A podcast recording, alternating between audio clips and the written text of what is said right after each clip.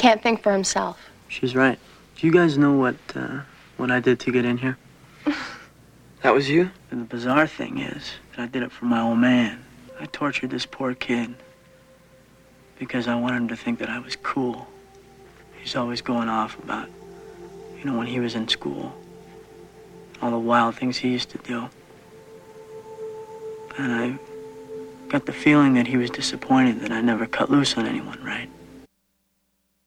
Now, think of the role of a parent. The role of a parent is to try to help your child, if it is your child, to try to help your child aspire to the great things in life, to what to his own dreams in whatever field he wants, whatever rational endeavor that he would like. But to want as a goal for your child to self destruct, to be a bully, to do wild things, to drink, to drug, to do other things like that, to try to put that on your child that that's the standard that is incredibly destructive and that's from the breakfast club and i'm dr ellen kenner and my show is the rational basis of happiness i'm a clinical psychologist you can give me a call with your questions toll free 1 877 Dr. Kenner. That's toll free 1 877 D R K E N N E R. And you can also visit my website, drkenner.com. D-R-K-E-N-N-E-R dot com. And right now we're turning to the phones and welcome Anna. Anna, you have a question about child rearing. Yes, I do. Yeah, tell, it, it, go ahead. It concerns bonding. Yes. Um, I have a child whom I did not have the opportunity to bring up during the years that he was two to five.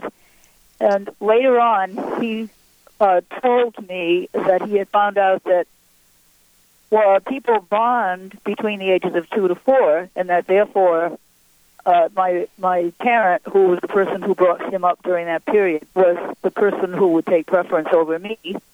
And eventually, which is right now, he's ultimately decided that he doesn't want to have anything more to do with me. By the way, the time that I was away, I was uh, charged with manslaughter with the shooting death of my husband, and I was in a prison for three years. Oh my gosh, what happened I know, here? I know. It was it was unbelievably Was- horrible. But anyway, I was given a pardon, and I I was released. I had two older children who didn't have this problem because they were uh, three or four years older than he. Yeah. Uh, but they had they didn't have this particular problem because this, the first boy did the I mean the third boy didn't know uh, his father at all, and so he has resented me, and it's been a growing resentment. How old and, is uh, he now? He is. Oh, he's now he's old. He's in his late thirties. Okay, so now he's saying to you, he's reflecting back on his childhood, on this awful period in your life. And he's saying that that the reason that he doesn't connect with you is because you weren't there in his formative years, the developmental years, the most important years. I, I he he hasn't put it exactly that way, but his point is that he bonded with my my mother, whom he was with during the time he was from two to five, and actually he thought you know bonding was between two and four. I guess he read that in psych or something. Right, right. And there are a You lot know, of bonding studies, case, and you look at animals and you see imprinting, you know, you see little ducks Right. following a mother duck and the rest. Um, but there's a little difference with human beings. Have you ever met anybody later in life that you really connected with? Uh, has he ever? No, have you? Have I? Yeah. Oh yes, I I I had remarried, and and uh, and so he had been brought up Yeah. ostensibly, you know, by me, of course, by the both the two of us. Yeah. And and he had a wonderful, you know, he went everywhere. He went to Europe, he went to Bermuda, he went to the Caribbean. He was everywhere. So he's had all of the, you know, the fine things. We were never at a loss for money. Yeah. Uh, but it seems as though he seems to be d- devoid of emotion. And he's just sort of uh, gravitated to his grandmother, and uh, and he just prefers her to me. Wait a minute. He's not devoid of emotion. He's devoid of emotion for, With me. with you. Well, I mean, see, his brothers feel that he's sort of Yeah. just doesn't have emotion. He there seems to be a great lacuna in his education. I mean, as far or in his emotionality. Okay. say. So you, you know, yeah, you you're saying he does have emotions, but not towards you. Yeah, but I, I don't. It's not quite as much as one of the, especially one of the other boys, and and he just. I my question really is: Is this going to be forever, or is he ever? Will he ever come out of this, or should I just uh, write him off and never try to make any kind of a you can't force a mind. People have free will, which means that he he evaluates you, he evaluates grandma, he evaluates the other adults and other people in his life. He he looks back on his childhood and draws some conclusions. And if you were an incredible I don't know how you were coming out of prison, how were you towards him?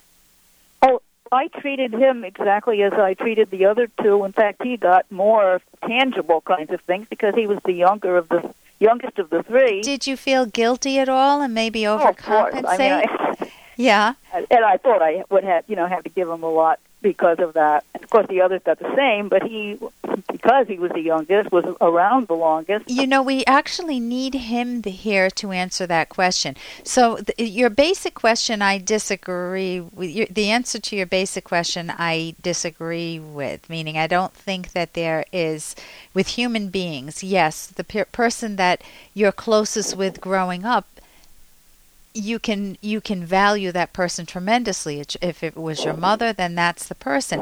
But at the age of 5 if you came on the scene and connected with him well he would have two wonderful people to bond with if there were complications and even if you tried your best, if he had drawn some conclusions about you, if he was embarrassed about you, mom is in jail. Well, where's your mommy? We're going to Thanksgiving with our mommy. My mom's in jail. I know he well, was that five. Could very well be. I mean, I I wasn't there. He could have been mortified. He could have been just totally embarrassed. He didn't know how to deal with that, and he and kids might have teased him or taunted him. I mean, there may have been a lot that went on that contributed to him emotionally not knowing where to package you in his mind. You know how to you know, evaluate I think that's you. A good parameter. I had never given that a consideration. That may very well have happened to him. Also, if he goes to the movies and sees James Bond flicks or any mystery movies or sees a who done it and he sees murder mysteries and sees mom, mom people in jail, he gets an, an, another opinion about you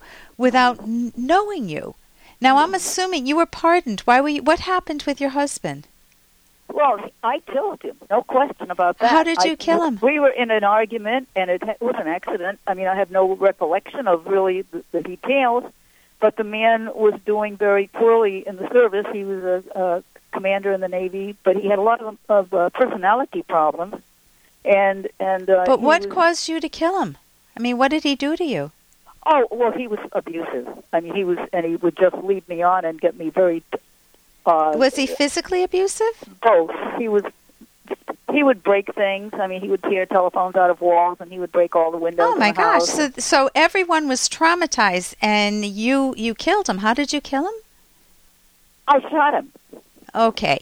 Okay. I mean, you know, it sounds very, very horrible, but I mean, I it, it, that's how it happened. So, if your son knows this, that Daddy was shot by Mommy, Yes. And, you know, who knows what type of explaining he had to do as a kid.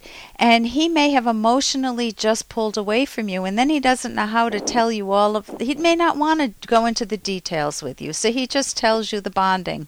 You know, he may have read that in a book and just feels he connected with Grandma. But it could be that he prefers Grandma as his mom. Oh, I'm sure. I, So- I think he really does. Yeah, and I know You we're. know that right, she we're- was very wonderful Yeah. to him, you know, and he treated him. He, he So- was treated the best of yeah, the three. we're the we're right at the that. end of time. What I what I recommend is he's going to make his own choices. Connect with the kids that the, your two children that do connect bond with you, that do connect with you, and leave it. It's his choice. If he cho- ever chooses to connect a l- little more, then that's up to him. I'm Dr. Ellen Kenner. Thank you so much for joining me on the Rational Basis of Happiness, and see you again next week. Here's an excerpt from The Selfish Path to Romance by Doctors Kenner and Locke. When your loved one is your highest, most selfish, most important social value, you will want to treat him or her accordingly, and your loved one will want to treat you similarly. This means regularly asking yourself, What can I do to make this relationship thrive? The actions you take will sustain and enhance your emotions, your love, and your passion. Your love will grow and flourish. In financial matters, partners should encourage one another to balance the short term and the long term. Only a small percentage of people engage in long term financial planning, yet everyone needs to do this, and you should start at least 30 years before retirement. Today, more than ever, couples need to take charge of their own retirement planning. You can download Chapter 1 for free at drkenner.com and you can buy the book at amazon.com.